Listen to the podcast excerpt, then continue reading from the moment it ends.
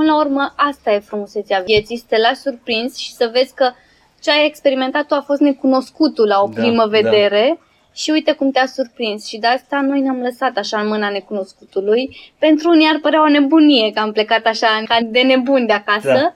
și încă descoperim locuri noi. Da, Am da. filmat foarte mult, în 2 ani jumate cred că am filmat în total peste, cred că peste 400 de vloguri sunt făcute numai din Bali. Pentru că ai mult, ai foarte multe de, de văzut și nu numai de vorba de experiențele pe care le trăiești. Pentru Da. că până la urmă, dacă te duci oriunde doar să vezi lucrurile instagramabile, l-ai văzut și Toată gata. lumea merge Le-ai bifat. acolo. Dar e Exact. vorba de a, de a experimenta. Da. Și asta e partea afară. Când ai acele experiențe, alea nu le poți înlocui cu nimic sau nu le e Da. greu de transmis. Bine te-am găsit la un nou episod din The Real You, podcastul oamenilor care vor să se înțeleagă mai bine pe ei înșiși și lumea care îi înconjoară. Astăzi vorbim despre cum te poate transforma viața într-o insulă exotică, alături de doi români care au lăsat totul în urmă și s-au mutat în Bali. Scopul meu e ca până la final tu să descoperi și o altă perspectivă, venită dintr-o altă cultură, un pic diferită de cea a noastră. Hai să începem!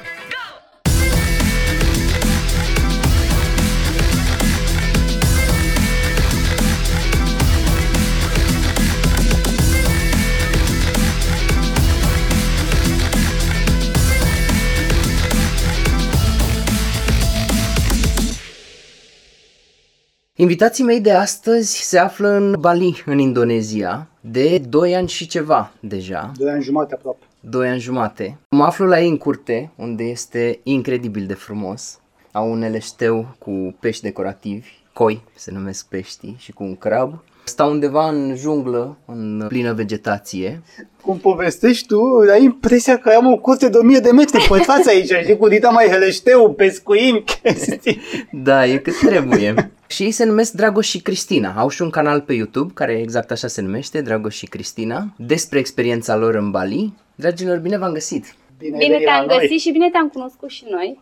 Sunt mulți oameni care sunt în Bali, din România, dar cumva, nu știu, cu voi am uh, rezonat cel mai mult. Mi-ați fost dragi, ce pot să zic. Mi-ați părut foarte faini, așa, ca oameni, foarte Mulțumim, calzi. apreciem. Și noi uh, am ajuns la concluzia că atragem ceea ce suntem, nu ceea ce vrem. Și asta ne spune nouă că suntem niște oameni plăcuți, să zic. Mhm. Dar gusturile nu se discută până la urmă. Da. Cum ați ajuns voi să locuiți în Bali? Că înțeleg că n-a fost planul vostru să locuiți pe termen lung în Bali. Care-i povestea? A, povestea a început odată cu pandemia din 2020, dar la noi povestea a început cu fiecare lună ce trecea. Deci noi nu ne-am făcut plan să locuim aici. La schimbările care erau în lume, noi am zis ok, mai stăm o lună să vedem ce se Un schimbă. pic, explică și tu de la început uh, Dragoș. situația. Noi am venit în Bali în ianuarie 2020. Plecasem de fapt din România din decembrie, noi am plecat în ideea de a ne plimba în jurul lumii. Un an de zile am luat să plimbăm efectiv, asta a fost ideea. Să plecăm să ne plimbăm în, în jurul lumii, în Asia de Sud-Est am vrut de ce?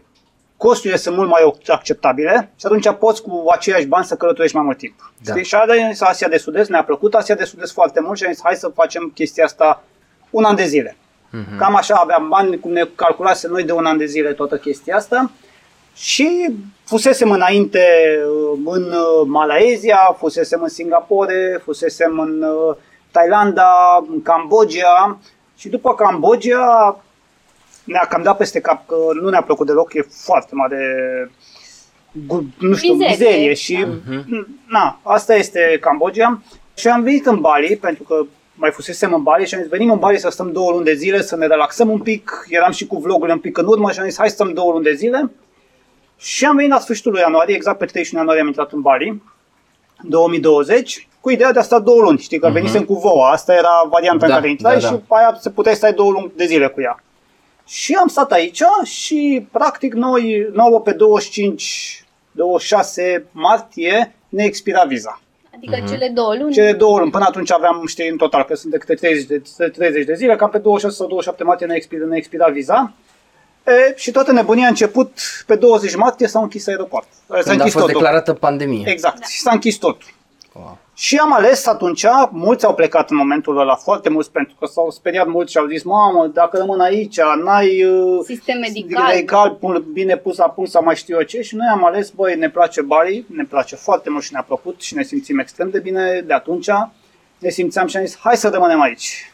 Da, înainte să zicem să rămânem aici, am făcut și noi nebunia, atrași Mhm. de vibe să zic așa, general de pe insulă, că toată lumea fugea spre Europa, spre America, spre Australia, pe unde apucau. Și am zis și noi să încercăm o variantă care se practica în trecut. În trecut, uh, cum era? Dacă voiai să îți faci o nouă viză și o nouă viză, acea viză de două luni, erai nevoit să ieși din țară. Mhm. E, și practic toți expații și toți care locuiau în ghilimele aici, Se duceau un pic până în Singapore. Da, până în Singapore sau Kuala Lumpur, asta Se era. duceau la o Se, cafea. se numea Visa Run. Știi, tu duceai până acolo, veneai a doua zi înapoi și prima iarăși. exact. Și mai ales că nu ne expira pe 25, pe 20 știam că se închide, cu Mhm. câteva zile înainte am vrut să ne ducem să facem un Visa Run. Uh, pf, ne-am luat bilete de avion, ne-am dus și nu ne-au lăsat să ne urcăm în avion pentru că Singapore se închisese. Da, Adică da. dacă intram în Singapore trebuie să facem două săptămâni în carantina. Și e și mai scump în Singapore Ah, să e trăiești. foarte mai scump, de 10 ori cât în uh, Indonezia. O Și nu să lăsat să povestim urcăm în și avion. despre asta mai Adică mult. ne-am dus până în Jakarta și a trebuit să ne întoarcem înapoi, am pierdut banii de avion, atunci asta este, s-au dus vreo 400 de euro atunci în toată chestia asta. Dar ne-am Știi? bucurat că am putut să ajungem Dar în am Bali. zis, ok, rămânem în Bali să vedem ce se întâmplă. Nimeni nu știa ce se va întâmpla Da. și cât va fi. Toată lumea s-a așteptat că era o chestie de o lună, două, maxim trei, știi, și pe urmă, Mhm. a? Și am zis să rămânem aici. Am ales-o conștient. Am zis, noi rămânem în Bali pentru că ne place, e ok, natură, măcar sunt în natură și așa mai departe. Și am rămas aici. Și am rămas cu ideea de, hai, stăm o lună, două, vedem ce se întâmplă. Da. Și pe lângă toată chestia asta, cu cât în Europa și în întreaga lume se intensificau restricțiile și toată nebunia, aici nu se simțea așa ceva. Mhm. Mai mult decât atât, universul ne place noi să spunem că a aranjat lucrurile în așa fel încât am primit și vreo patru luni de viză gratis, în sensul Wow. că nu știau, uh, după ce s-a închis totul, nu știau ce să facă Cum și să au vă lăsat gestioneze. Au lăsat în stand-by și patru luni de zile nu s-a plătit de nicio culoare viza. Mhm. Și a fost excelent pentru noi că na, am salvat și niște bani și, bineînțeles, o să începem să discutăm prețurile, au scăzut foarte mult de la cazări la uh, mâncare mai europeană, că mâncarea locală e cam același preț. Da, da. Adică ieftină. Da. La cază au că s-au uh, făcut de trei ori mai ieftine în timpul pandemiei, asta a fost. Super. Dar, uh, practic, noi asta ziceam tot timpul, am zis, hai mai stăm o lună, două să vedem ce se întâmplă, știi, asta era. Și uite, de o lună, două am ajuns la doi ani jumate. Niciodată nu ne-am fi închipuit. Uh, visul nostru era, prima dată am venit în Bali și am stat trei săptămâni jumătate, cred, cam cum stai tu, tu o să stai mai mult acum Da, din la câte am șapte. auzit. Așa. Uh, și ne-am îndrăgostit efectiv și am zis, măi, ce frumos ar fi să venim să locuim aici cel puțin șase luni de zile. Mhm. Și ia uite ce ne-a dat universul, Super tare. mai mult decât ne-am închipuit. Sincer, și la mine s-a întâmplat ceva similar în sensul că inițial voiam să fac, am fost foarte inspirat de o prietenă bună care a făcut un tur al Asiei de Sud-Est, exact cum v-ați propus voi și a fost în Cambodgia, Laos, Myanmar, Vietnam, Thailanda și așa mai departe. Eu venind dintr-un mediu de startup, unde am fost super stresat și în priză tot timpul, un an și jumătate, și mai bine că mi-a dat universul chestia asta, să zic așa, decât... Uh, și am ajuns să stau doar în Bali și în împrejurimi și nu am ajuns să fac turul Asiei de Sud-Est, pentru că nu aveam nevoie cu adevărat de stresul ăla al orașelor mari. Cu două linii de metrou, cu bilete diferite, cum e în Bangkok, în Thailanda și așa mai departe, am zis, mă, cred că o să merg în Bali. Simțeam un fel de chemare, hai să zic așa. Trebuia să te întâlnești cu noi. Adevărul că în perioada în care îmi făceam research am făcut foarte mult și pe Bali și așa mai departe și așa am ajuns la canalul vostru de YouTube. Și când am văzut cum stați voi, cât de puțin plătiți chirie în, în raport cu România, mă refer că nu ți o garsonieră în Titan Na, nu, nici gând. cu banii ăștia. Am zis, mă, în Bali e de stat mai mult și merită să mă destresez, să zic așa, și îmi pare super bine că am ajuns să stau doar în Bali. Viza mea nu-mi permite să ies și să reintru, dar nu mă deranjează cu absolut nimic. În total o să stau 52 de zile și am fost deja... Poți să te duci toată Indonezia, că viza îți permite să te primi în toată Indonezia, nu îți permite să ieși din Indonezia, că Bali e doar o insulă din Indonezia. Da, ca o paranteză citeam pe Wikipedia că Indonezia are pro- aproximativ 17.000 de insule, dintre care... 14.506. A, 14.506. Cea mai mare țară insulară din lume. Precizie germană Da, la da. Dragoș. Și dintre care 900 și ceva sunt locuite permanent. Da. Super, au și diversitate, adică te duci de la o insulă la alta, au inclusiv urangutani în alte părți, au dragoni Știi care e Komodo. treaba? Mm, Mulți nu realizează, apropo de chestia, intrăm un pic în geografie, uh, ce înseamnă Indonezia. Da. Gândiți-vă așa, dintr-o parte în alta, Indonezia are 8.000 de kilometri.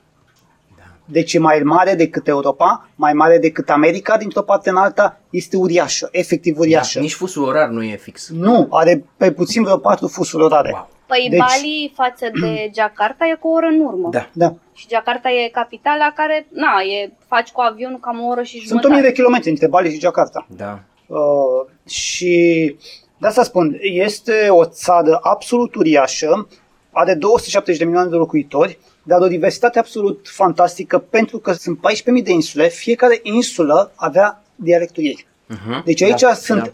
sute de dialecte și dialecte total diferite, deci nu se înțelegeau unii cu alții. Așa e. Apropo de asta, în Bali existau trei dialecte. Cei din sud nu se înțelegeau cu cei din nord. Da. Și erau aici și insulă. E o diferență, Bali de 100 de kilometri de la nord la sud. Da. Deci e Da, uite, apropo că ne-ai zis că și tu ai făcut acest pas și ai vrut să te destresezi, eu am apreciat foarte mult și am căutat punctul comun uh, în discuțiile cu românii cu care ne-am mai întâlnit aici și mm, la tine a pus capac în sensul bun chestia asta. Când ne-am întâlnit uh, aseară și am fost la masă, mi-ai zis că Băi, mi-am spus gata, nu mai, îmi dau demisia și plec. Mhm. E, noi nu încurajăm să vă dați demisia Da. și să plecați, dar să fiți hotărâți în ceea ce vreți, că Da. asta contează până la urmă. Da, să știi ce vrei, să-ți propui chestia aia. Apropo de asta și de cum se întâmplă să atragem lucrurile, eu am avut uh, ceea ce se numește vision board. Când îți decupezi Mhm. fotografii printate color, mi-am făcut eu, mi le-am decupat, mi le-am pus pe vision board și este freaky, e incredibil că realmente Se exact, întâmplă. exact așa cum Da. erau în imagini, îmi pusesem, de exemplu, eu căutasem random pe Google Healthy Food, uh, chestii să-mi pun, în general, despre stilul de viață, despre re- resorturi, luxury și așa mai departe, dar seamănă poza cu ce am trăit aici, pe viu. A fost wow. Și când, dacă faci chestia asta, într-adevăr, când le compari, începi să te sperii de ghilimele, Da. bă, chiar funcționează, bă, stai un pic, Da. e, e un lucru cu care n-am fost învățați, nu știm cum funcționează Da. și intervine, te sperii, știi, că e frica aia, bă, stai mă, ceva nu e în regulă, parcă Îți prea... dai seama că până la urmă tu creezi chestia asta, pentru că tu ai pus niște energii în mișcare în Da, momentul când da. ai ales poza aia și ai zis, băi, ai avut o cât de cât viziune, Da. am văzut poza aia, m-a atras, ceva rezonează cu mine din poza aia, știu că o să fiu cândva în Da, locul ăla da. sau o să întâmple acea experiență. Da, și nu e prima oară când mi se întâmplă, adică din Vision Board-ul ăla deja realizasem un 25% un sfert și acum cu Bali am mai înaintat cu încă cel puțin un sfert, dacă nu mai mult de atâta. Știi ce am învățat eu și nu doar acești 2 ani și jumătate în Bali, noi de vreo, să zic, cel puțin 5 ani de zile am mers foarte mult, poate suna clișeic pe partea asta de dezvoltare personală, uh-huh. dar nu neapărat pe dezvoltare personală, cât de a înțelege cum funcționăm până la urmă, Da. cum ne funcționează creierul, că habar n-avem, noi n-am venit cu manual de instrucțiuni Da. când am venit pe lumea asta și e fascinant când descoperi că poți să-ți creezi viața pe care ți-o dorești, că creierul ăsta nu e fix. Da. Neuro, avem neuroplasticitatea care Exact. e, îți modelează cum vrei realitatea, dar trebuie să știi ce vrei. Știi care e treaba mea? Am fost... Uh, am uitat multe lucruri. Și mai mult, nu am fost învățați de mici. Din păcate, de exemplu, la școală, nu se vorbește niciodată de inteligență emoțională, Da. De inteligență afectivă. Nu mai vorbesc de inteligența financiară, care ea deși Da. Sau este. educația. Nu înveți. De, în școală nu înveți despre chestia asta. Ce înseamnă o emoție, ce înseamnă un sentiment, de unde vin și ce se întâmplă cu ele. Habar n-avem. Dar ne lovim cu ele în viața de zi cu zi, pentru că fac parte din noi. Dar nicăieri nu suntem învățați. Părinții nici ei nu știu, nu ne învață chestia asta. Da, da. La școală te învață doar anumite lucruri fixe, atât, și noi ajungem să ne lovim de viață între ghilimele, habar neavând cum funcționăm de fapt. Da. Și da. ce sunt toate aceste lucruri. Uite, apropo de asta, v-aș întreba cum era viața voastră înainte, că înțeleg că voi ați locuit în București. Na, erați da. bucureșteni ca toți bucureștenii, după aia ați făcut voi călătoria asta prin Asia, după care au urmat 2 ani și ceva de Bali și voiam să vă întreb dacă s-a schimbat ceva la felul cum percepeți lumea. La... De acum 2 ani, de când am venit în Bali sau de când locuiam și în București? Uh, De atunci până acum, dacă Cristina de atunci e aceeași cu Cristina de, N-are. de acum și dacă Dragoș de atunci e aceeași cu Dragoș de acum și dacă vi s-a schimbat poate viteza, ritmul vieții sau ceva din, din stilul vostru de viață și din percepție. Răspund eu prima sau Hai, tu? zi. Pot să zic așa într-o propoziție, după care detaliez, n-are nicio treabă Cristina de atunci cu Cristina de acum. Wow, nici te... wow. Um, mai sunt anumite aspecte de care nu sunt conștientă și pe care aș vrea să le schimb la mine, dar sunt conștientă de asemenea că e un proces Mhm. și nu trebuie să mă stresez că mamă că nu am schimbat un lucru sau vai că aici în varianta asta zic așa gândesc limitativ sau Da. aici mai am da, e chestia să nu mă stresez pe, pe lucrul ăsta și Bali, ca să zic de ce m-a schimbat Bali, mi-a arătat uh, acea artă de not doing uh, something sau cum e arta de a nu face nimic. Da. Uh, practic este arta de a face cel mai mult, că până la urmă ești tu cu tine, îți asculți gândurile, te sperii sau te bucură, depinde ce gânduri ai, și înveți să funcționezi, înveți să funcționezi după termenii tăi, după principiile tale și îți descoperi principiile. Da. Și ca să nu mă duc prea mult filozofic în direcția asta, noi înainte să venim în Bali, am început, cum ți-am zis și mai devreme, să ascultăm oameni de știință, să învățăm mai cum ne funcționează cutia asta din căpșor, știi? Cum funcționăm noi ca oameni, la ce răspundem, de ce avem frici. Toate chestiile astea, într-o oarecare măsură, poate nu au legătură cu călătoritul, dar uh, călătoritul a adăugat ceva acestei acestui mod de viață pe care noi l-am ales. Călătoritul și dis- descoperirea culturilor noi ne-a învățat să fim mai flexibili Da. și să vedem că se poate trăi și altfel. Clar, eu sunt convins că orice formă de călătorit și descoperit altă cultură îți extinde un pic orizonturile, n-ai cum. Te forțează. Da, te te forțează forțează. pentru că te lovești de o cultură total diferită decât cea în care ai trăit tu și trebuie într-un fel, cu cât stai mai mai, cu cât stai mai mult acolo, ești obligat într-un fel să te obișnuiești cu ea, să dilui, știi, cu într-un fel sau altul. Și asta te implică automat să schimbi tu concepțiile despre lume. Pentru că altfel n-ai cum să rămâi în varianta respectivă. Dar uh, primul lucru, sau cel mai, nu știu, cel mai evident lucru pe care l-a făcut Bali este că nu mai știm în ce zi sală a săptămânii suntem. Ce tare. Deci, Câteodată nici habar nu ora avem. nu mai știu. Uh, și de multe ori nici luna. Da. Deci aici, practic, uiți, timpul trece cu totul altfel. Oricum zicea Einstein că timpul e relativ și e foarte adevărat, aici timpul trece cu adevărat altfel. Mhm. Și de azi am zis că și toți, toți pățesc chestia asta, care vin să stea mai mult timp, toți pățesc chestia asta, încât după două, trei luni de zile începi să uiți ziua în care ești, uh, a săptămânii, deci toate zilele sunt la fel. Mai ales că și clima este de așa natură încât tot timpul sunt 30 de grade. Ce așa anotim, da. E greu de conceput pentru un european ce înseamnă chestia asta. Vara cum- eternă. Da, pentru, cum, pentru cei de aici e greu de conceput sau imposibil ce înseamnă iarnă. Cum să stai la minus 15 grade afară din casă. Pentru ei nu pot înțelege conceptul. Așa și pentru noi e greu de conceput ideea că fiecare zi, în fiecare zi sunt 30 de grade. Știi, și atunci nu contează, e sezon, că aici sunt două sezoane, uscat și plos, teoretic. Da. Uh, în sensul că într-unul plouă ceva mai mult, într-unul ceva mai puțin, cam mai Da. da. ideea. Dar sunt 30 de grade. Tot timpul e soare, în fiecare zi iese soarele uh, și atunci, clar, uiți ce zi e, de ce nu mai contează că e weekend, habar n-am ce Dar e nu e weekend. august tot timpul. Exact, și cam aia este, pe Da, bune, da, în credem, august. prima, primul an de zile, cam aveam impresia că tot timpul suntem în luna august. De ce? Ne raportam la ce știam noi în România, știi? Cam asta a fost. da? Și ca, ca și o completare la ce a zis Dragoș, uh, acest lucru ne-a făcut uh, să percepem timpul altfel Mhm. și mai mult decât atât, noi uh, zicem că și faptul că ne-a prins pandemia aici, suntem extrem de recunoscători, pentru noi s-a oprit timpul în loc din 2020. Da. Deci noi am rămas cumva, bineînțeles că nu mai știm ce s-a întâmplat din 2020 în Europa sau în țară, am rămas cumva cu experiențele pe care le-am lăsat în urmă de atunci Mhm. și de atunci până acum putem să spunem că a trecut o săptămână, adică, dar în același timp o viață. Da. Uh, Cam așa percepem timpul și cam așa ne face să ne simțim vibrația acestei Ideea e că Bali este o, o lume aparte.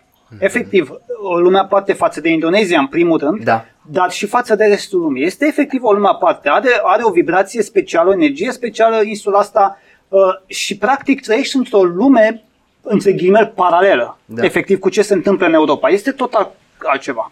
E greu de, de conceput chestia asta și de-aia ce a zis Cristina este foarte adevărat. Dacă m-aș întoarce acum în Europa, sincer cred că aș fi șocat de toată chestia asta. De ce? Pentru că nu mai pot rezona, de exemplu, nu mai pot Orașele. concepe să stau într-un oraș Da. nu mai pot concepe să dorm și să n-aud zgomotele nopții, să n-aud broaștele, să n-aud greierii, să n-aud toate chestiile astea sau să bată vântul prin casă, că Nu văd oamenii, dar, de exemplu, unde stăm, casa, la acoperiș unde se îmbină, e gol. Nu există închise tanși. Da. Deci bate vântul, bă, adie vântul, nu mai vorbesc de animale sau alte Da, chestii. vin șopârlele. Știi, Gecko, gecko. pentru, pentru un european e un pic șocant. Cum mă treci cu gecko că se plimbă la noi prin casă? Pe tavan, gecko da. ca, Dar știi, ne scapă de țânțar, nu mai avem țânțar. dar, Exact. dar să spun că începi să te obișnuiești să fii una cu natura. Mhm. Pentru că, apropo, suntem în junglă, ești din, din uh, cu- curte și te lovești de o, de o vegetație luxuriantă, știi? Da. Uh, și toată chestia asta este o energie care te amesteci cu energia Pământului. Pământul are energie aparte. Da, știi? da. Noi, practic, am fost între ghilimele creați din Pământ, avem această energie. Da. Și în Bali, într-un fel, te amesteci mult mai rapid cu această energie și începi să, să simți altfel totul. Bine, Da. e și cultura de, de așa natură, pentru că sunt foarte mulți, sunt 80% in- hinduși Da. da. pe această insulă și restul musulmani, Indonezia fiind cea mai mare țară musulmană, Da, Bali n-ar exact. avea nicio treabă cu E Indonezia. caz particular, Da. ca Da, da, coadă da. Bali. Uh, și mai mult decât atât, fiind hinduși și nu sunt uh, de un hinduism uh, gen în, ca în E India, hinduism balinez. e hinduism total diferit Da. de ce înseamnă hinduismul indian, să zic așa. Și e o energie aparte, ei fac ceremonii sau un fel de sărbători, să le zic mai pe înțelesul tuturor, cam pentru orice, fie că își cumpără un cățel, o mașină sau taie porcul, știi? Da, da, da, da. Au peste 260 de ceremonii pe an. Mhm. Da, și am văzut o parte din ele, am văzut ofrandele pe care le scot ei pe trotuar, uh, se roagă de trei ori pe zi și sunt niște oameni foarte spirituali, îi simți. Da, da. Și oamenii în sine sunt incredibili, adică au un suflet bun și parcă simți că, mai spunea cineva, da, mă, am fost și eu în Thailanda și erau politicoși din motive turistice, cum sunt în Turcia, de exemplu. Nu sunt ei super de treabă, ci are sens pentru business să fie așa, să se poarte așa cu turiștii. Aici am, am găsit și ipocrizie, nu zic. Um, dar uh, pe mulți dintre ei așa îi simt, că sunt ei super de treabă și apropo de ce spuneai tu cu întoarcerea în Europa, cineva spunea că dacă stai o vreme pe aici și te întorci după aia la metrou în Europa, fie că ești în Frankfurt sau... Ai nebunit, sincer, cred că ai nebunit. Da, și ți se par niște super mârlani europeni Da. în comparație Uite, cu și ăștia. tu ești, uh, cât ai? Ai trei săptămâni aici? Da, mai mult, da. Ai mai mult. Uh, după mai bine de trei săptămâni ai și spus, da, noi în Europa suntem mai individualiști decât uh, Da, da. ce vedem aici. Noi am avut și prieteni români care s-au întors în țară și imediat cum au călcat în aeroport au zis, măi, eu eram cu o gura până la urechi să zâmbesc la toată lumea și oamenii erau încruntați, erau triști și mă gândeam de ce nu-mi zâmbește nimeni, că acolo toată lumea îmi zâmbea, parcă îmi căuta zâmbetul așa, să mă, Da, înainte da. de salut, să mă întâlnească. Da, sora mea s-a mutat în sudul Franței o perioadă și a lipsit, să zicem, 5 ani din București și îmi spunea, mă, ce erau încruntați oamenii acum 5 ani când am fost eu la metrou, acum sunt și mai încruntați. Deci da, chiar are sens toată chestia asta, tot vibe-ul ăsta. din Da, jur. și ne-am dat seama că până la urmă în viață m, banii sunt o unealtă.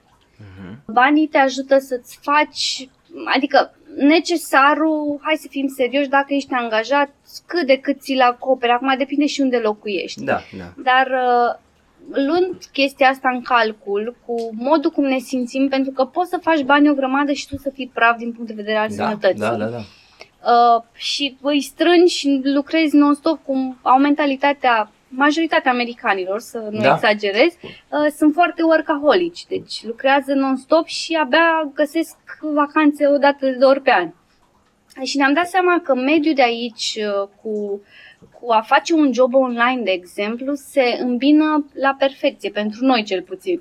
Da. Știi, uite cum, când ai venit tu acum la noi uh, dimineață și te-am filmat și te-am întrebat cine ești. Da. Primul lucru tu Cea mi-ai mai spus grea numele întrebare. și ți-am zis nu, nu mă interesează numele. Nu, tu nu ești numele tău și mi-ai Da. spus, ai rămas blocat și poi mi-ai spus că ești pod, că faci podcasturi. Ți-am știi? dat jobul, meseria, ocupația. E aceeași funcție. chestie. Noi suntem învățați să ne identificăm cu ceea ce facem. Da. Știi? Și dacă îți spun, când te întreb pe cineva ce mai faci sau cine ești, primul lucru îți spun sunt domnul inginer sau domnul doctor, Domn sau doctor. ce lucrezi. Știi? Nu, tu nu ești jobul pe care îl faci. Jobul ți poți schimba. Da. Tu ești altceva. Dar noi, Și uh, ți-am zis și eu o completare la ce zice Dragoș, uh, apropo de dacă te întreabă cineva, am văzut un filmuleț și foarte adevărat, am văzut un filmuleț pe net, dacă te întreabă cineva uh, ce faci pentru a trăi, what do you do for living, și tu îi zici simplu, respir, oxigen, cât mai mult, adică Asta faci ca să trăiești. La fel, exact. Când te te întreabă ce faci ca să trăiești, Ai calcul, faci, ce faci, știi, el se gândește ce, ce lucrezi, știi? Mhm. Dar nu pentru aia, pentru că eu, eu de fapt trăiesc pentru că respir în primul Da, rând. da. Pentru că dacă n-aș respira în două minute aș fi mort. Pa. Exact. Uh, Dacă n-aș avea bani, aș mai putea trăi o grămadă, să știi. Da, Înțelegi? E o diferență uriașă cu care noi n-am fost învățați. Și de asta spun că mai mult am fost învățați să ne identificăm cu toate aceste lucruri și automat avem impresia că aia suntem noi. Mi-am pierdut jobul, mama din Ce mă fac? nenorocire. Cine E mai dezastru, sunt eu, Exact, by the cine way? mai sunt eu? Ce s-a întâmplat atunci? Sau, ca să nu mai zic că sunt foarte mult stimul vizual, cel puțin în orașele foarte mari, uh, sunt stimul vizual de la... Inundație. Da, exact. Potop. Potop. De, de la reclame Da. până la... Că e o energie. Sunt oameni din toate zonele țării, într-o țară, de exemplu, sau Da. Din toate zonele lumii, n-ai de unde să știi, sunt, și sunt energii cu care tu poate nu rezonezi sau rezonezi No, și clar. astea automat tu interacționezi cu energia celuilalt. Și după aia te miri că de ce ești stresat, că de ce gândești în felul ăla. Da. Uite, de exemplu, apropo de bombardarea cu imagini, uh, văzusem zilele trecute că am fost în uh, vestul insulei, sud-vestul insulei, uh, în Seminiac și Ceangu, sunt zone mai uh, autohtone, le zic eu, mai Mhm. uh, turistice și acolo e foarte europenizat totul. Așa e.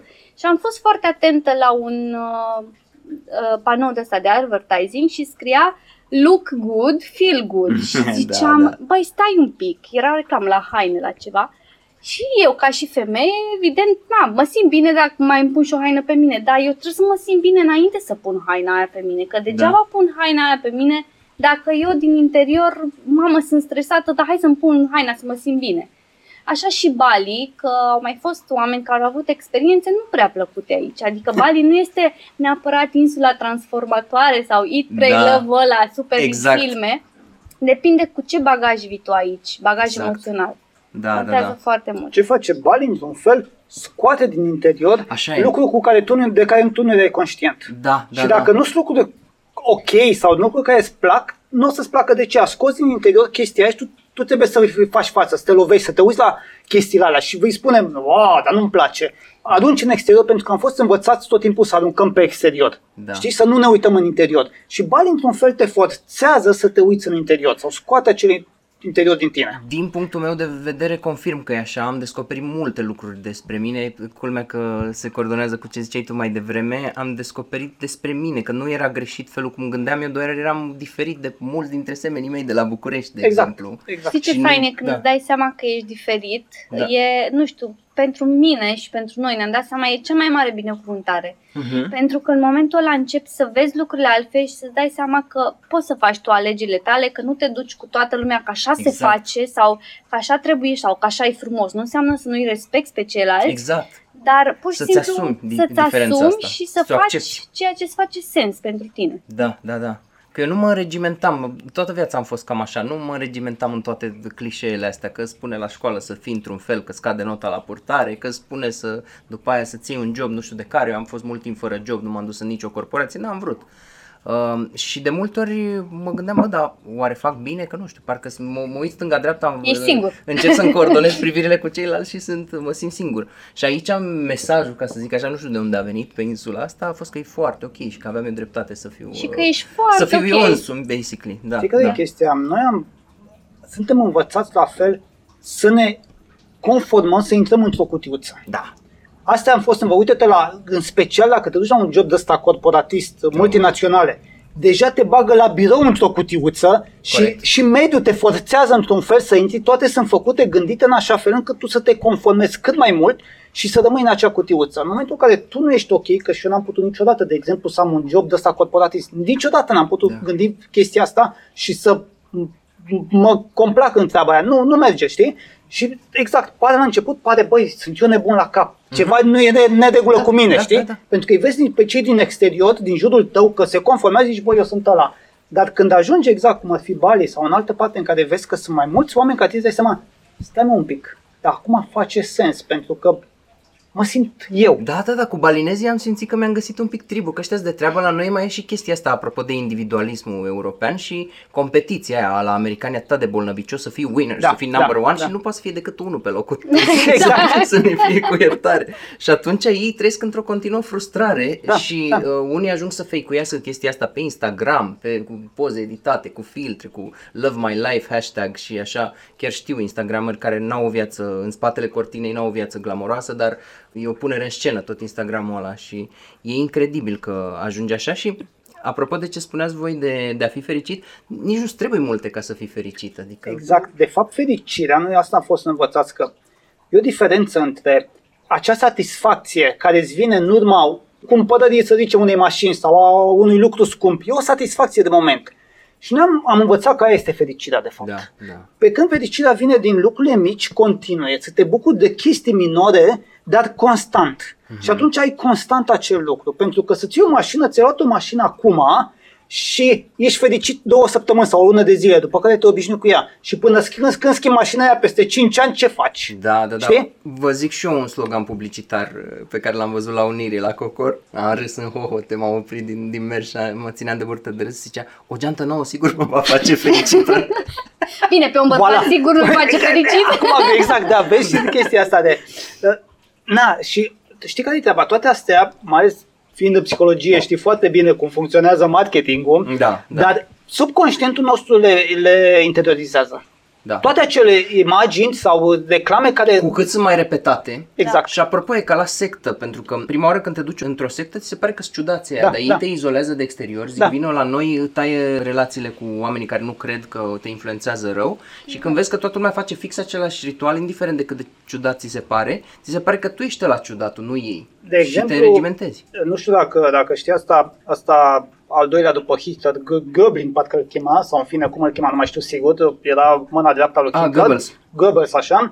A zis un lucru, că d- când l-au, uh, după ce s-a terminat și la Nuremberg, ăștia l-au întrebat, bă, cum de ați făcut un popor între nemții, care erau un popor foarte educat, să știi, și foarte cult în vremea respectivă. Exact. Cum ăsta Maria ați convins să facă chestiile astea, sau să mai zis să le accepte?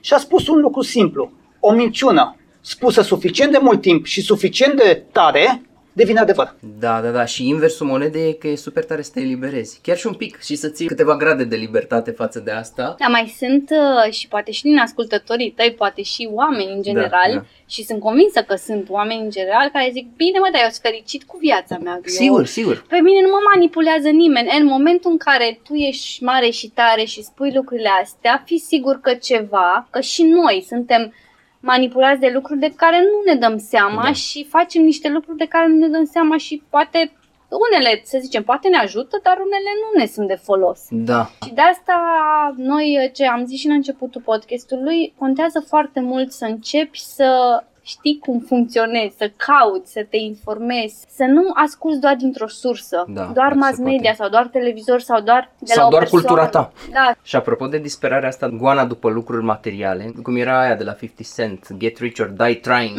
Exact. și noi apreciem e inclusiv... din America tipul. Evident, na. Și glorificăm inclusiv pe aia care au folosit orice mijloace, că de-aia ridicăm în slăbi psihopați ca să se îmbogățească. Apropo de filmul ăla Narcos de pe Netflix cu Pablo Escobar, mi-a zis o chestie un prieten care mi s-a părut foarte tare, că a zis, bă, el a avut cantități inimaginabile de bani. Era o Da, scenă când da. numai în Mexic, când uh, venea camionul să-i aducă bani, era ceva de ordinul zecilor de milioane în fiecare joi. Și ăsta a zis, "A, asta a fost o săptămână bună, nu? Și a zis, nu, a fost o joi ca oricare alta. exact. și ce îmi zicea amicul ăsta al meu și sunt, bag mâna în foc care dreptate că m-am uitat după aia altfel la film, a zis, bă, ăla nu s-a bucurat nici măcar o secundă de elicopterele alea și de toată opulența aia. Avea un perete secret prin casă să se retragă și chiar s-a retras când a venit poliția peste el. Normal. Stătea mereu cu sabia deasupra capului. Da. Și tot ce au făcut a fost să răspândească violență și toate mizerile pe care le fac cartelurile de, Și de nu droguri. numai atât, mai mult decât în momentele alea când ai atât de mulți bani, îți dea- ajungi la concluzia că banul nu folosești la mică. Pentru el banii știi ce însemnau? O povadă. El nu mai avea unde să-i depoziteze. Da. El nu-i putea spăla banii cât intrau, nu-i putea spăla să aibă bani și el depozita efectiv în beciu sau mai Da. știu eu ce și erau cantități inimaginabile de hârtie, efectiv maculatură, Da. care stăteau acolo, îi dădeau șobolanii la un moment dat. trezeau, da. Știi? Da. Uh, și n-avea pentru el când mai venea un camion, cred-mă la un moment dat ajungea unde îi mai pun și pe ăștia. Știi, cam Mhm. asta era. Pentru că s-a făcut un studiu apropo de chestia asta. Peste suma de 8.000 și ceva de dolari, pe lună nu mai îți aduce nimic în plus. Adică ce ți aduce în plus e 1%. Pentru că deja cu 8000 ceva de dolari pe lună, tu cam îți permiți tot ce vrei tu ca să te simți bine, să zici chestia aia de fericire, cum o vedem noi, știți? Îți permiți cam ce vrei Fix tu. în sensul că banii sunt o unealtă, Da. mai Și ales da. dacă știi în Bali cu suma asta. Știi, când, când ești și câștigi 1000 de dolari pe lună, normal 8000 ți se pare wow, fantastic Da, și da. într-adevăr este o diferență uriașă de la 8000 la 8000. Dar de la 8000 la 20000 nu mai e nicio diferență. De ce? Același lucru mi le per- permit. Sau faptul că câștig un milion pe zi. Deja e un număr, deja nu mai sunt bani, nu mai e fericire, ci este efectiv, ajunge acea competiție de ideea să fie un număr și mai e mare, un știi? gaming, Da. un fel de gaming. Da, exact asta este, Da, că nu, mai, da, da. nu te mai satisface Vezi, banul până, în sine. până la urmă în viață, toată chestia este de echilibru. Să-ți găsești tu punctul în care, băi, fac atâția bani, perfect, îmi acopăr aia, aia, aia, mă descurc, mai mă duc și în vacanțe, sunt ok, adică să nu alergăm așa după bani ca și cum, că noi am fost învățați să alergăm ca și cum nu vom avea niciodată. Și nu e bună mentalitatea asta. Da. Și eu poate mai gândesc limitativ în privința banilor. Sunt convinsă că mai e loc de învățat în privința asta, dar mi-am dat seama de-a lungul timpului că din punct de vedere financiar n-am ajuns la un anumit nivel tocmai din cauza acestor credințe. Da. Că nu se da. poate, că e greu, că las că vezi tu când crești, că sunt Da, niște da, da, cuvinte exact. aruncate așa în copilărie de părinți. Nu zic că ei sunt vinovați, dar Nu, și ei nu, au sunt fost la rândul lor învățați condiționați. Așa a fost învățat Da? și ei, da. Da. care, care își fac un loc acolo în subconștientul nostru și când suntem adulți, Da. joacă feste. Știi că treaba? La fel, am fost învățați ca să evaluăm pe un om în funcție de Câți bani are? e, câți bani are sau câți E bani mai face valoros. sau lucrurile materiale pe care Da, le, da. le face.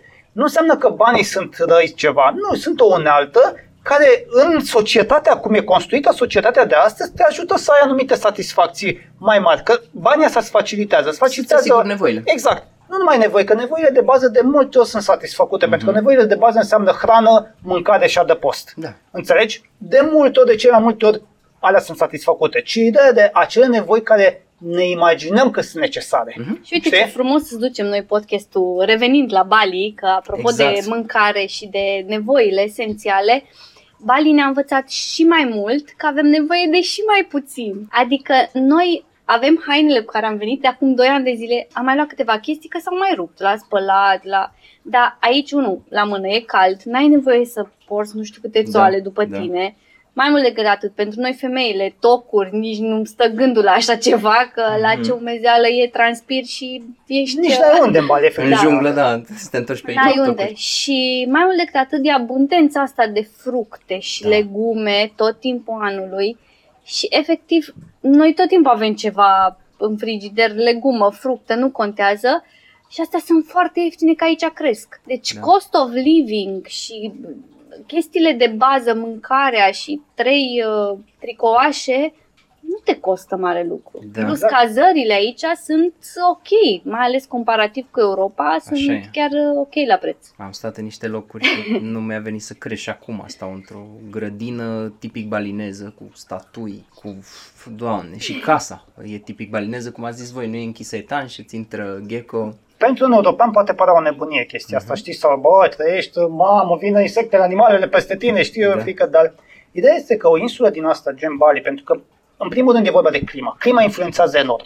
Da. Clima influențează enorm și când stai într-o zonă pe ecuator, că Bali e aproape pe ecuator și toate Da. da. zonele astea care sunt aproape pe ecuator și ai clima asta cald tot timpul, 30 de grade tot timpul anul, anului te forțează efectiv să-ți dai seama că n-ai nevoie de prea multe lucruri, pentru că, de exemplu, ai 5 tricouri, pe alea le folosești. Așa sunt și eu. Ai Bun. două, trei perechi de pantaloni scuți și două perechi de papuci. Că nici nu poți altceva. Adidas foarte la deci noi avem o Adidas care noi am încălțat de un an Nu au jumate. sens, da. Înțelegi? Și după, uh, când ne-am încălțat pentru prima dată, după un an jumate, nu știu, ne-am dus pe un munte, ceva pe aici, Mhm. m-am simțit ciudat, m-am simțit în închisoare, așa, parcă eram încleștată la Deci, picioare. și îți dai seama că, păi stai mă un pic, n-am nevoie de atâta haine, n-am nevoie de atâtea lucruri să-mi iau pentru că ești în natură și fiind cald tot timpul te forțează efectiv să-ți dai seama de chestia asta, știi? Da.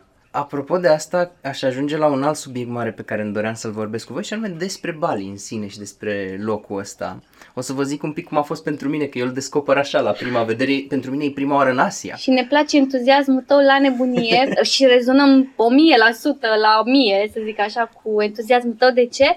cum îți ziceam și mai devreme, noi ne bucurăm ca în prima zi aici, poate exact nici în prima zi nu ne bucuram de un apus, de verdele ăsta, de vegetația asta luxuriantă, de valuri când mergem Da, la ocean. Da. Și chiar ne întreba cineva, băi, sunteți de 2 ani, două încolo, sunt niște valuri. Da, dar îmi place cum arată, sunt te schimbă, te umple de energie, Da. de... e genial. Eu anul trecut am fost în Polinezia franceză, era mare pe vision board-ul meu, e alt 25% din ce conținea vision board-ul meu. Am fost în Tahiti, în Bora Bora n-am vrut eu să mă duc, că e prea popular și prea mult marketing, dar Am am, văzut fost poze în... la tine frumoase.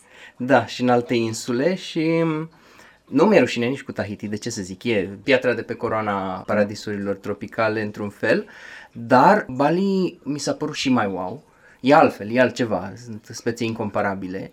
Sunt de 3 săptămâni și ceva, exact cum ziceați și voi, și sunt tot felul de regiuni în Bali. O să ajungem să vorbim și despre asta, la fel cum o să ajungem să vorbim despre un tur pe care îl organizați voi pentru cei care vor să descopere, care vor să se lase ghidați și să vadă tot ce are, că e ca un platou imens Bali Da, ăsta cu da. de toate, ai Pentru toate toți felurile. chiar. Un bufet suedez exact pentru toți. Și m-am documentat un pic înainte și, de exemplu, e o zonă cuta, cu cluburi, cu distracție, cu așa... Viața de noapte. Da, aproape că încearcă să reconstruiască Europa în zona aia, la fel cum e și E o Canggu. insulă. Da, da, da. În Canggu, legenda spune că jumate dintre ei sunt blogări, vloggeri americani, youtuberi și cealaltă jumate sunt life coach. Apoi, Asta nu știam, dar știam că sunt foarte mulți expați care lucrează online în zona da, și mâncare, avocado on toast, specialty Da, coffee, prețuri mai mari și așa mai departe. Foarte multe cafenele în zona Exact. Canggu și Super faine. super europenizate, adică nu prea găsești chestii locale. Da, da. Acolo te duci dacă vrei să spui poze pe Instagram cu hashtag Love My Life, cu cafeluța la tema chiato și așa mai departe. Seminiac, care e un fel de, nu știu cum să zic. e- Un fel de hub e Seminiac. Mhm, hub mhm. pentru nomad digital, să zic așa. Da, da, da, e plin de crypto people cu uh, criptomonede Mhm. și de familiști mai sunt în Seminiac, din câți am văzut. În fine. Zonele astea Hoteluri. sunt pentru cei care vin în Bali, dar vor să aibă o parte din viața sau din Exact. ceva familiar. Exact. Și cam asta fac zonele alea, Bali, Cuta, asemenea, câți uh, aduc un pic din lucrurile familiare cu, ale tale din Europa și ți le-au adus și acolo. Da, știi? De-aia- exact, de-aia exact. sunt Să nu fie strategic. schimbul prea De-aia puternic, prea zic că vor șocant. să-și știi, prea reconstruiască șocant. Europa. Da. De aia sunt și strategic așezate lângă aeroport, știi? Dacă Mhm. aterizezi, să te duci acolo mai la Îți faci căsuță. un platouaș. familiar. Da, da. Da, ideea e că sunt și astea de experimentat aceste zone, pentru că, da, e un vibe aparte și Da. acolo și merită să le experimentezi, dar nu este Bali. Din punctul nostru de vedere, Mhm. acolo nu-i Bali. Mai mult decât atât, dacă ești un pic reticent la ce înseamnă mâncare indoneziană, că nu știi ce primești, Da. cu ce comanzi, nu știi ce ți aduce în farfurie. Există exact aceste restaurante din uh, Canggu, Seminiac și Cuta în care îți oferă mâncare mai da. Mai Mâncare puțin chili. vestică, nu, chiar mâncare vestică, tot ce vrei găsești, deci nu e o problemă Da, asta, găsești absolut tot ce vrei. Uh, Bineînțeles, nu sunt la prețul la care e mâncare indoneziană, Mhm. dar oricum sunt mult mai ieftine decât în Europa și atunci oricine vine din Europa aici are impresia că totul e super ieftin, pentru Da. că așa este, Da, comparăm da, cu Europa sau America, totul este la mai puțin de jumătate de preț. Și normal că ți se pare super ieftină. Da, da, păi am fost într-un resort din ăla care se încadrează la luxury și am pretenția că știu ce luxury pentru că am fost inclusiv în Tahiti prin resorturi și am luat un mic dejun cu cafea, cu platou de fructe, cu fresh, cu de toate, pentru echivalentul a 22 de lei, iar în Constanța nu l-am hamsit pe carton. Exact. Și fără cafea. Am Da. găsit și cu 25 de lei hamsi pe carton, ce să mai depinde de unde le iei. Dacă mai ai și o cafea, gata, ți-a E ți-a scumpă sărit. farfuria, acum vrei și tu să dea pe Nu, farfurie. ideea asta că am, asta am spus-o de foarte multe ori în vlogurile noastre. Ce-ți oferă Bali, acest Pachet. Com, pachet complet, este imbatabil. Da. Deci raportul preț-calitate, ce găsești în Bali, nu găsești nicăieri în lume. Deci din punctul ăsta de vedere, nicăieri, că sunt insule mai frumoase decât Bali, sunt. Sunt Mhm. insule mai ieftine decât Bali, sunt și alea. Însă raportul preț-calitate nu bate nimic în lumea asta Bali. Adică ce primești aici la banii, pe, nu mai primești nicăieri așa ceva. Da, știi? da, da. Dar Și noi asta ce este- recomandăm oamenilor, uh, indiferent din ce zona țării vii sau că ai locuit în diaspora o grămadă de timp, dacă tot vii atâtea ați mii de kilometri, recomandat este să experimentezi un pic și din cultura respectivă, inclusiv Corect. mâncarea, pentru că au și mâncare bună, Oh, mâncare da. indoneziană și tu ne poți confirma. Da, da.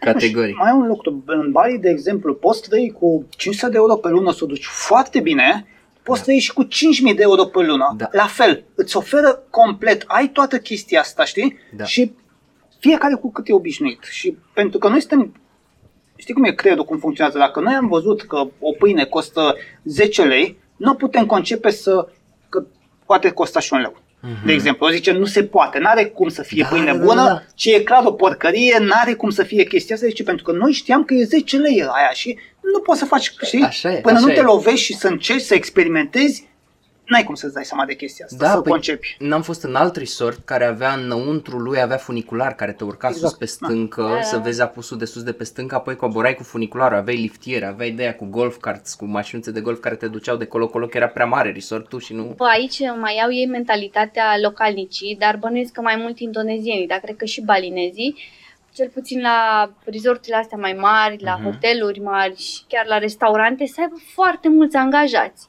Da. Noi am fost la un resort imens, e unul dintre cele mai uh, instagramabile, să zic Așa. așa, locuri din Că bine uh, zici. Ubud, Bali, se numește Cayon. Nu că îi facem reclamă, dar zic pentru că toată lumea îl cunoaște. Dacă cauți pe Instagram, sunt piscinele alea pe trei nivele, Mhm. care apar peste tot în poze.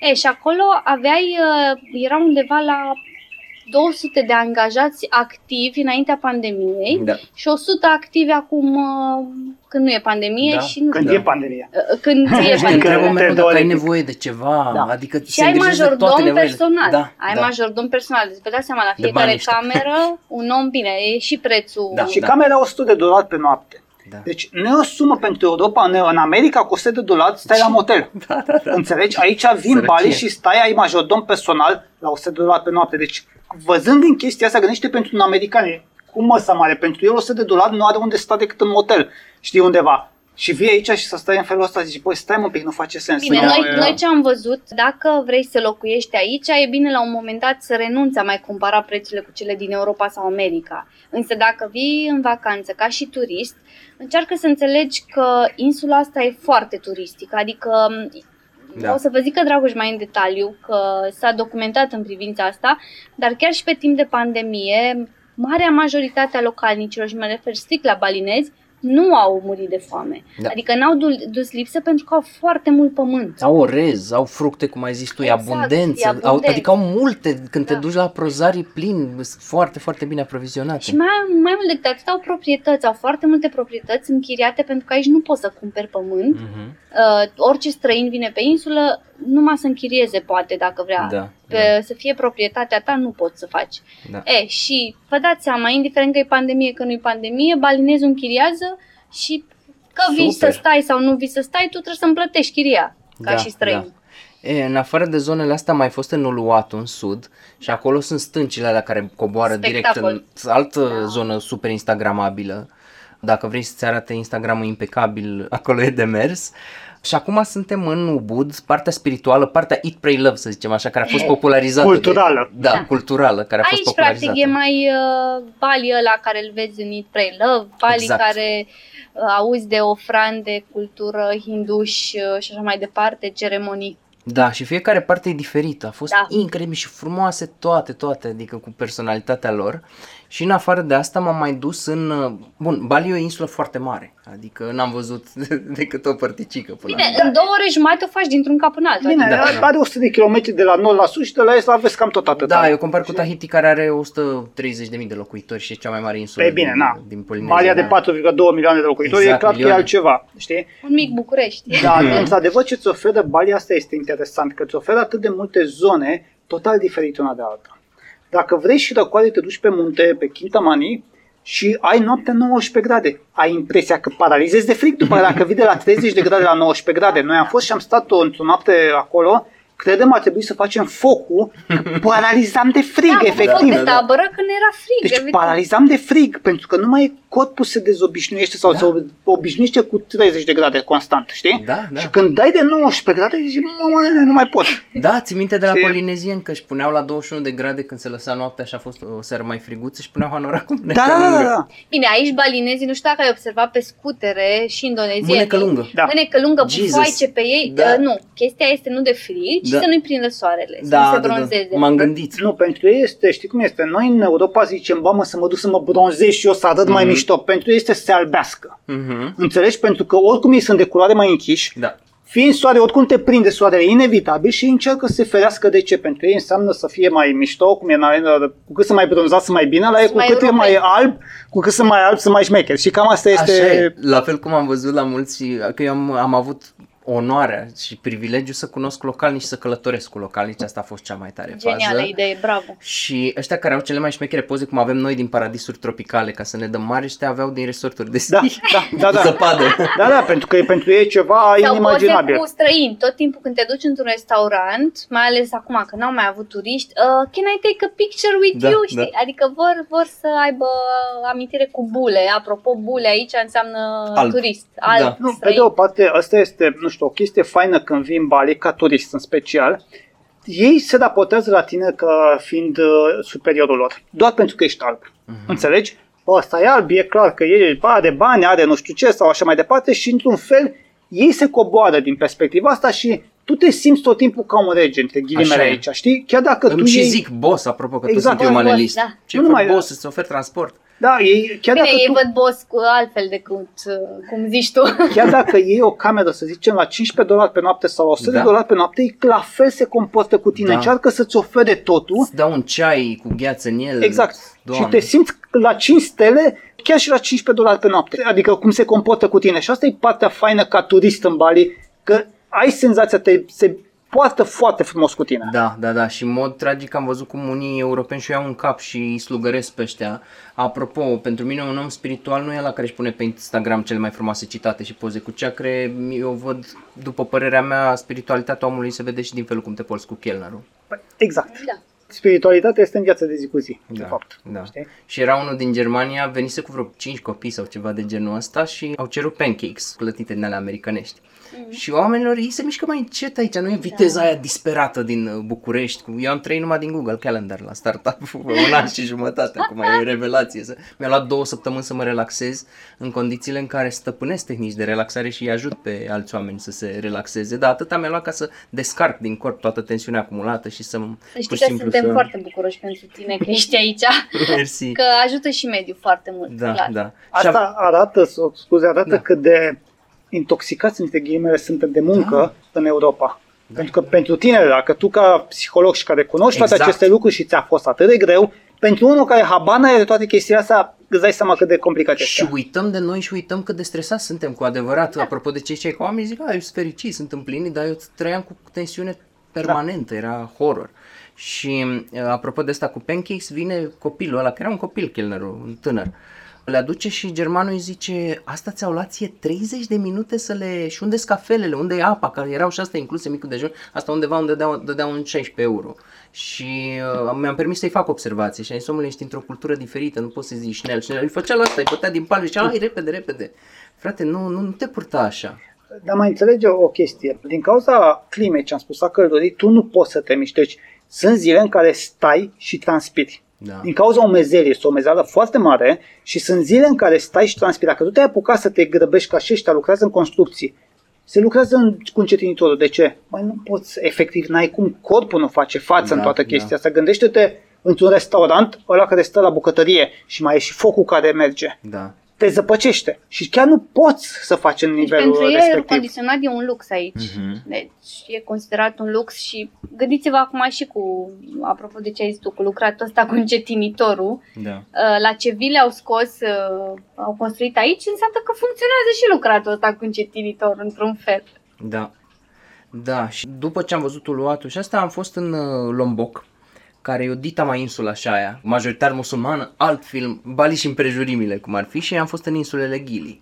Și acolo am simțit că îmi sare o siguranță. Pur și simplu am simțit pentru, nu chiar prima oară în viața mea, dar pur și simplu m-am simțit copleșit de atâta frumusețe. Deja mă super încărcasem de aici cu ce am văzut stânga-dreapta. Valurile alea mari din Oceanul Indian, apusul, norii, cum sunt, că norii sunt cu totul altfel. Da, și Probabil apusurile, poziția genial. față de ecuator Soarele vine perpendicular și automat este și o altă lumină față Da. de restul, pentru că în Europa soarele vine la 45 de grade, să zicem. Lumina. Aici îți vine perpendicular. Sunt alți Și atunci nori, e altceva. altceva. Da, da, e am altceva. văzusem doar în fotografie și acum am făcut fotografii de peisaj și abia aștept să le developez și când eram în uh, cele trei insule Ghili, care sunt mici, sunt una dintre ele o faci în 25 de minute cap-coadă, Pe tot jos. insula. Da, Pe da, da. jos. Alea sunt locurile care arată a paradis tropical. Da. Asemănător cu, nu știu, Seychelles uh, și așa mai departe, Maldive și...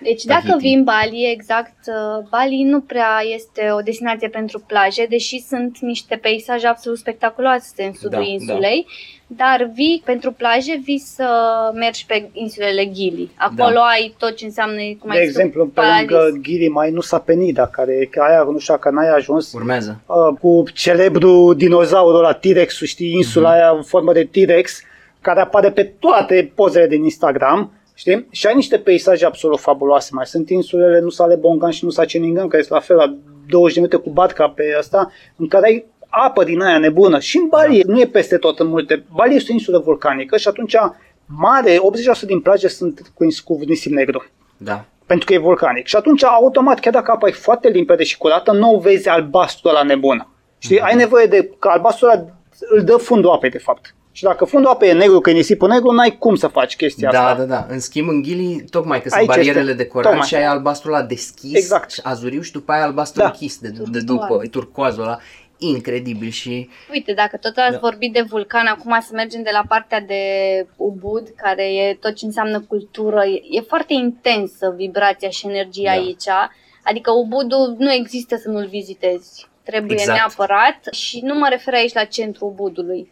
Mă refer la împrejurimi unde ai cascade, ai temple fabuloase, ai zone unde se fac ceremonii de vindecare, ai și healeri, însă deși la chestia asta nu prea Mhm. recomand că nu știu da. și unii se și dau drept Sunt healer de Instagram, așa e. Exact, că na, au prins treaba cu Eat, Pray, Love și au zis hai să facem business. Retreat-urile de aici se numesc toate Eat, Pray, Love. Da, da, da. și da, costă da. 100 de euro pe noapte. V-a zis gata, v-a zis Petre, știți unde să veniți. De la chestia asta e foarte important să sari într-un contrast și mai mare, să te duci să vezi vulcanul, Kintamani. da, Da. în Kintamani, să vezi vulcanul. Sunt niște cafenele absolut superbe ce împrejmuiesc uh, muntele Batur, care este mai mic decât vulcanul. Se fac și trekking-uri pe muntele Batur, foarte frumos. Bine, muntele Batur, din câte am înțeles, a fost un vulcan, dar nu mai e activ. Agung este activ. Mhm. Da, și e de dificultate mică, din câte am înțeles. Da, nu Muntele e Batur. gen cum uiți la noi pe Bucești, știi? nu e, nu e o chestie. Ai de urcat, de fapt, vreo două ore și ceva, dacă nu trei ore sunt de urcat Mhm. cel puțin până ajungi sus. De asta spun, dacă te duci, de exemplu, în nordul insulei, E Este- și mai mare contrast. este foarte puțină, foarte puțin turistică. Este cu totul altfel și sunt și mai mulți musulmani în nord și un alt vibe. Da. Da. Dar zic că oferă Dar acolo în foarte nord, multe chestii. pe lângă peisajele, deci sunt absolut niște dealuri, munți, nici nu știu cum să le zic, parcă din Jurassic Park. Mhm. Deci cum se vede și, bineînțeles, apa nu este, apa oceanului nu e albastru ăla, că fiind vulcanul, nisipul e negru, apa nu se vede în nuanțe nebune. Dar contrastul dintre acea plajă neagră, stai pe o plajă din aia cu nisip negru și vezi muntele verde crud și cu ondulațiile alea super, vai, deci te, te, te Știi care e fascinează. chestia la, la Bali? Chiar dacă pe Bali, efectiv, pe insulă, ai puține plaje cu nisip alb și apă din aia așa, Da. sunt insulițele din jur care sunt foarte aproape, că în nord, de exemplu, e Mejangan Island, Mhm. care este la fel un paradis tropical. Exact asta este și la fel, e la 20 de minute cu barca. Mhm. Și te duci și ești, efectiv, zici că ești în Seychelles, ca și aici te duci pe Nusa Penida sau pe Nusa Lembogan. sau în, în Gili, care sunt o nebunie totală Da. și bine, Ghili un pic mai departe, zicem, faci, faci vreo 45 de minute Aia cu e, barca, da. știi, e o idee mai departe să zicem. Dar astea alte sunt la 20 de minute cu barca și este efectiv un paradis tropical, știi? Da. De asta spun, îți oferă un cumul din ăsta absolut halucinant de absolut tot ce vrei aproape, într-o bucățică mică. Da, Chestia asta e faină la Bali. da. E, și în nord, pe lângă tot așa schimbul ăsta, contrastul ăsta dintre culturi și faptul că sunt mai mulți musulmani, e zona Lovina unde, efectiv, dacă să zicem că e mai turistică, turiștii se duc acolo pentru a vedea delfinii. Se fac tururi cu barca, bine, depinde și cum ai noroc, că Da. nu e tot timpul cu delfini, dar de obicei, în 90% din cazuri îi vezi. Și Apropo că ziceai, noi uh, cam până aici, din tot ce am discutat, cam ăsta e pachetul pe care îl oferim noi în uh, turul, care ne-am gândit după 2 ani de zile că ar fi bine să-l facem, că Exact. mulți ne-au scris. Și pentru că știți și ați ținut tot timpul ăsta un canal de YouTube în care prezentați Da, Bali. am mai avut, mai avem un canal care l-am închis că, nu știu, a avut ceva bug și Mhm. se blocase la un moment dat. Mai avem foarte multe filmări acolo care o să le refacem și Da. le repostăm pe canalul nou, dar avem și aici peste 100 de vloguri, ceva de genul, nu știu câte Da. avem. Am Da. filmat foarte mult, în 2 ani jumate cred că am filmat în total peste 300 și ceva, 400, de, cred că peste 400 de vloguri sunt făcute numai din Bali. Pentru că ai mult, ai foarte multe de, de văzut și nu numai de vorba de experiențele pe care le trăiești. Pentru Da. că până la urmă, dacă duci oriunde doar să vezi lucrurile instagramabile, l-ai văzut și Toată gata. lumea merge Le-ai bifat. acolo. Dar e Exact. vorba de a, de a experimenta. Da. Și asta e partea afară. Când ai acele experiențe, alea nu le poți înlocui cu nimic sau nu le e Da. greu de, de transmis efectiv. Aia, aia e și problema mea. Eu am venit cu dita mai aparatul cu echipament foto după mine și mă gândeam că nu am cum să le pun într-o conservă și să le transmit mai departe lucrurile astea nici prin foto, nici prin video, nici prin cuvinte, nici dacă sunt cel mai bun poet și uh, cel mai talentat în materie de metafore. Experiența e experiență, nivelul experiențial și pe ăla n-am cum să-l Da. transmit altcuiva și tocmai de-aia le-aș recomanda oamenilor să vină și să-și acorde timp, să nu vină să facă în șapte zile. Exact Nu, asta dar am nu zis. vii atâtea zeci de mii de kilometri ca Da. să stai șapte zile. Adică cel puțin noi am zis, hai să nu fie o lună, dar trei săptămâni cel puțin Da. uh, Nu, merită. n-am, n-am zis că facem turul ăsta la două săptămâni pentru că sunt mulți care nu își permit să vină foarte mult timp și am zis ok, hai să le oferim măcar să experimenteze cât un pic din fiecare chestie, dar sincer, ideal ar fi pentru Bali să stai măcar o lună să poți să simți anumite lucruri, știi? Da. Adică ca să poți altceva să te desprinzi într-un fel și de viața cotidiană Da. și să nu fie doar chestia de concediu, Mhm, știi? da. Că de Pentru multe că- ori vii din concediu mai obosit decât uh, Exact, că ai alergi plecat. și da. tragi poze în continuu la mitralieră. Da. Nu, noi am zis și chestia asta, nu știu, pentru unii poate a, ne fac niște poze. Am zis că oferim și în turul ăsta oferim și poze, o să le Mhm. facem noi și poze. Dacă le plac pozele noastre de pe Instagram, hai zis că le facem poze ca pe Instagram. Că, na, îți dai seama, vii și vrei să faci poză și acolo și acolo și acolo și te duci acasă și zici, a, asta nu-mi place cum a ieșit, a, asta da, nu. da, da. Și am zis că, de ce nu, să fie toată lumea fericită. Deci în turul ăsta pe care îl organizați voi, el cât durează? 3 săptămâni? două săptămâni să fie 15 zile, pentru că două săptămâni. m, am zis hai să putea să poată să vină și cei care nu își permit să-și ia prea mult cu concediu Da, să da, poată da, să vină să corect. experimenteze. Și am zis, hai să începem așa întâi. Clasicul două săptămâni, știi? De, Da. de- Plus că îți permiți aici, dacă ești clasă de mijloc, e super ok și ai toată diversitatea asta. Exact, exact, aia e treaba, că îți oferă foarte multe lucruri și prețul nu este un preț foarte mare, adică mai ales gândindu-te că vii la 10.000 de km distanță. Că aici este treaba, nu te duci uh, de aici în Bulgaria, știi, din România în Bulgaria Cred și că te ai- sunt te ai luat 13.000 de mașina. kilometri. Sunt mai mult de Bine, 10 nu, dacă în orice ei caz. drept, așa sunt vreo 10.000. Dacă te duci cu mașina... da? De asta spun și mai ales că e o diferență uriașă între a locui aici ce facem noi și a venit Da. să vizitezi. Pentru că Oriunde e așa, da. ai, când te duci să vizitezi, tu trebuie să te duci să schimbi o locație, te duci să faci aia altă.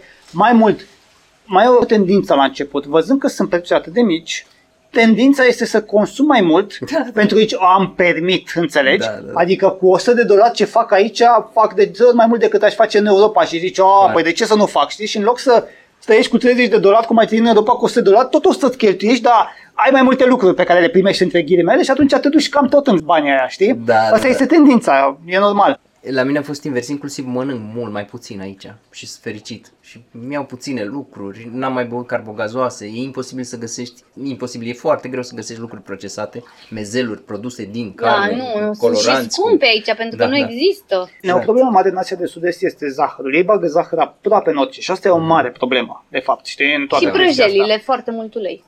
asta este, să zicem, uh, partea mai puțin plăcută, Da. știi? în care, dar uh, poți găsi absolut orice vrei tu. Uite că nici nu ne-am dat seama când a trecut o oră. Da, da, da, pe așa e, devine relativ timpul. Ți-am stricat uh, podcastul, În deja niciun ți-am caz. dat peste cap, știi? Eu iubesc formatul lung. E ăla care te ajută să intri în profunzime. N-am trecut doar în revistă chestiile, chiar am avut timp să ne dedicăm și... Pentru noi ar mai dura încă pe atâta, să știi. Îmi dau seama, îmi dau seama pentru că voi ați spus, eu urmărindu-vă canalul de YouTube, am văzut unele chestii pe care le-ați spus și a zis că, indiferent de cât de mult asta, tot mai descoperiți, adică insula Da. asta îți mai scoate Da. ceva din pălărie. Păi Ca descoperim magicianul. străduțe, acum și zona asta, Obud, am stat în să le zic așa, cartiere, Mhm. în vreo patru cartiere în timpul ăsta Da. de aici și încă descoperim locuri noi. Da. Păi eu venind spre voi, am venit printre copaci din aia cu liane care atârnau din Da. copaci. Incredibil și vegetația și culorile și tot, tot, tot. Și cel mai mișto aici, cel puțin în Bud, este mai ales la un apus, unul care e prins să ai lanul de orez verde la nebun, în spate cu palmierii și Mhm. apusul. Este efectiv uh, chestiile alea de desktop, știi? De, Da, da, de Wallpaper. wallpaper. Cu wallpaper-urile alea. Exact. Efectiv, e inimaginabil, știi? Și mai ales energia pe care o primești când vezi atunci în direct toată chestia asta, îți dă niște sentimente și niște emoții de care n-ai cum să le transmiți mai departe. e Exact, imposibil. exact. Asta începusem eu să spun, de fapt, că m, eram în uh, insulele Ghilei după ce făcusem toate regiunile astea. Au- În insulele Ghilei există inclusiv nisip roz de la coralii Da. roșii amestecați cu albul ăla și am prins un răsărit și n-am știut să, nu știa creierul meu cum să interpreteze Da. atâta de multă frumusețe, Da. mi-am luat overload al simțurilor, mi s-au supraîncărcat, eu sunt și un suflet mai sensibil, așa mai suflet de artist și mi-au dat lacrimile, adică n-am știut, mi-a sărit o siguranță, am zis, bă, n-am, n-am mai văzut atâta Da, de, nu-ți de mai frumos și găsești atât de mult. cuvintele pentru că n-are creierul cu ce să Așa asocieze. e. Că n-ai mai văzut așa ceva și până la urmă asta e frumusețea vieții, să te lași surprins și să vezi că ce ai experimentat tu a fost necunoscutul la o Da, primă da. vedere și uite cum te-a surprins și de asta noi ne-am lăsat așa în mâna necunoscutului. Pentru unii ar părea o nebunie că am plecat așa ca de nebuni de acasă, Da. dar noi zicem că am făcut cea mai bună alegere, nu încurajăm să vă lăsați joburile din prima, ci pur și simplu să vă faceți un vision board, cum ai tu, Da. sau un jurnal, un carnețel, să vă scrieți sau să gândiți cu toată ființa voastră și profund ceea ce vă doriți cu adevărat și o să vedeți că lucrurile încep să se așeze. Bine, mai e un lucru, că atunci când vrei să schimbi ceva, procesul ăla de schimbare, de fapt, e un haos. Uh-huh. Și noi suntem speriați de acel proces de schimbare. De mijloc. De mijloc. Începutul înțelegi? și finalul exact. sunt faine. Aici este toată chestia și de haosul ăla, noi nu înțelegem că haosul este de fapt un lucru foarte bun pentru că în felul ăla se schimbă lucrurile. Pentru că nu poți trece dintr-un oraș în care stă numai între betoane, în chestia asta altă este în Bali și să, să simți Bali cu adevărat. N-ai cum, pentru că simțurile tale nu sunt capabile, senzorii nu sunt capabili să capteze ce ai spus tu Da, că ai pățit da. în, N-aveai repere. în ghiri. Nu, numai senzorii erau atât de, de, de decalibrați, să zicem, încât nu puteau efectiv, știi? Și de aia ți-a dat și overload-ul ăla încât soția încep să plângi la un moment dat că îți dai seama Băi, atâta frumusețe și eu nu mai pot să o captez. Da, Știi da, de nu ce? mai Pentru pot să că duc. senzorul meu se blochează la un moment dat. Că Da, era obișnuit da, da. doar cu bucățica asta atâta. Și se întâmplă chestia asta și se întâmplă când te duci în natură să simți ce îți transmite natura, energia aia și e absolut fantastică, dar pentru chestia asta e nevoie într-o anumită măsură sau inevitabil acest haos prin care treci. Adică lași pe de o parte ce am făcut și noi, am lăsat baltă totul și într-un fel eram în plop și plop în aer. Și într-un fel așa este o perioadă, ești, dar dacă ești deschis, tot timpul lucrurile se aranjează sau universul ți le aranjează. Dacă ești deschis, să lași toată treaba aia în urmă și nu vin aici ca să am ce am avut în, uh, în Europa. Clar, pentru că nu o să la am modul chestia la aia. pizza, la Marius Pizza. Exact, pentru că haosul este de fapt, scopul este să-ți schimbe ție percepțiile Da. și senzorii să ți recalibreze într-un fel. Dar Știi? poți să mănânci pizza așa ei, să știi că sunt foarte convenabile Eu nu mă ating. prețurile. Da, eu nu mă ating pentru că nu vreau să recreez Europa aici și de-aia caut să mă duc la piață să mănânc. Și de asta spun Oricum că, nu e pizza ce trebuie în toate locurile Da, aici. de exemplu, ca să captezi cu adevărat toată frumusețea unui apus sau unei răsărit de soare, ai nevoie, practic, să te decalibrezi total de la tot ce înseamnă oraș. Da. Pentru că altfel nu ai cum. E limitat, e greu de înțeles până nu faci chestia asta. Procesul în sine e un pic dureros. Da. Aici e treaba. Procesul în sine e un pic dureros, dar după ce ai ajuns în partea asta altă, nu te mai întoarci în, în oraș sub nicio formă. Adică sunt atâția oameni care au plecat între ghilimele în sălbăticie și zic, băi, nu mai pot să vin să stau în partea asta, să dorm între patru pereți, nu mai pot. Nici noi nu mai putem vedea în felul în care dormeam înainte între patru pereți. Adică chiar dacă stau Da. într-o cameră, e deschis peste tot, să auzi totul, cum se Da, mișcă și- și așa mai departe, e senzația de libertate. Cum Mhm. Sunt convins încă un lucru. Dacă înveți să dormi sub cerul liber, Mhm. n-ai mai putea dormi între patru pereți. De ce? E senzația aia în care ești una cu universul, una cu totul. E, nu știu, e greu de explicat efectiv în cuvinte de ce limbajul este limitat. Da.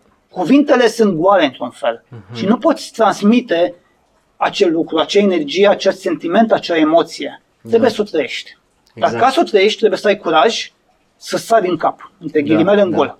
Sau să urci într-un avion și să vii în Bali. Adică... Exact.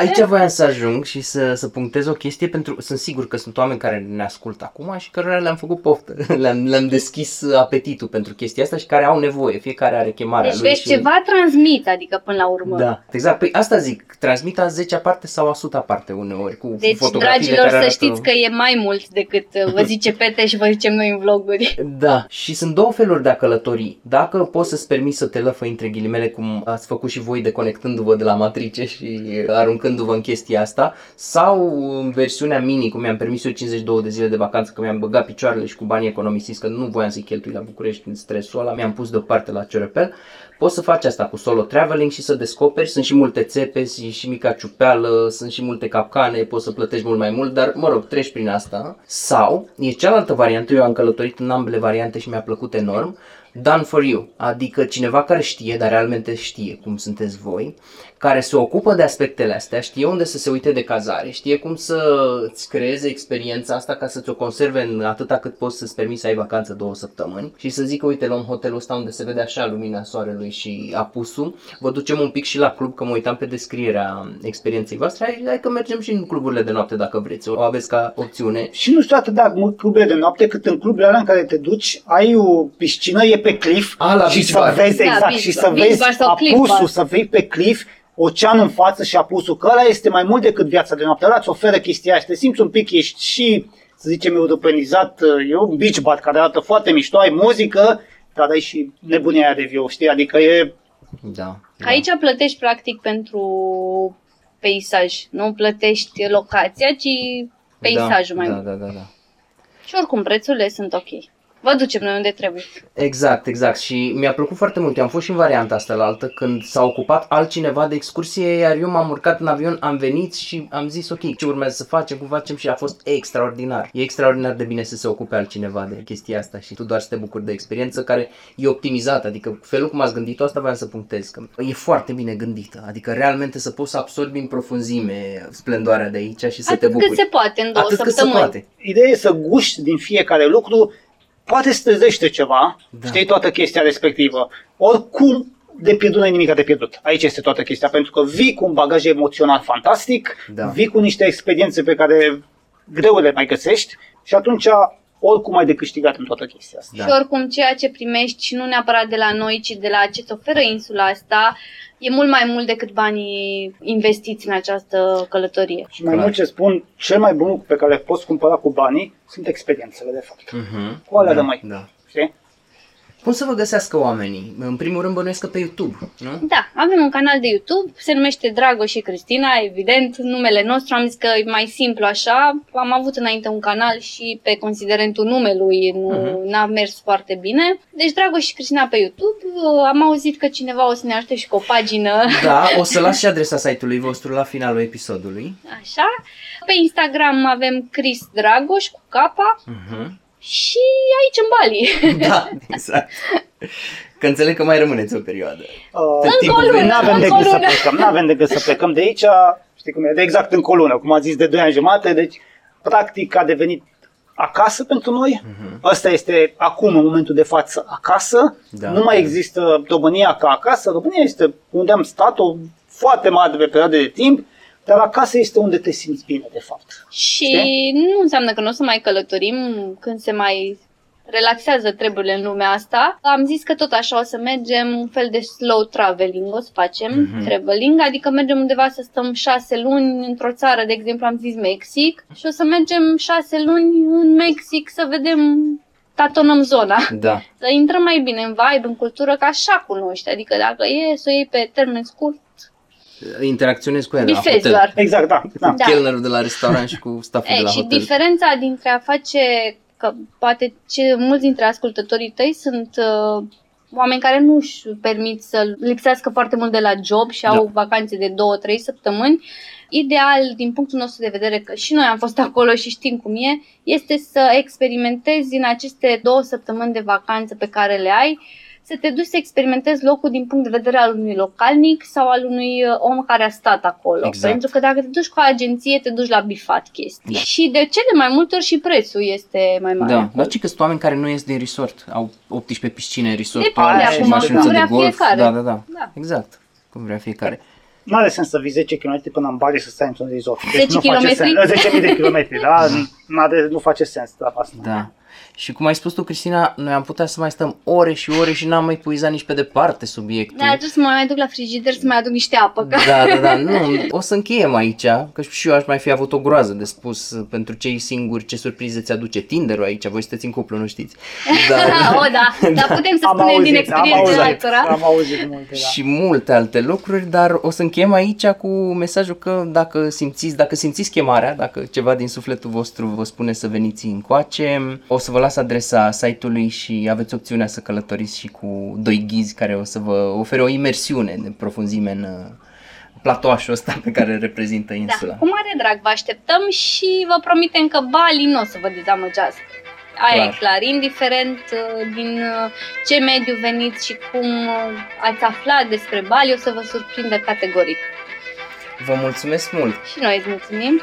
Numai bine! Dacă vreți să aflați mai multe despre experiența organizată de Dragoș și Cristina, intrați pe descoperăbali.ro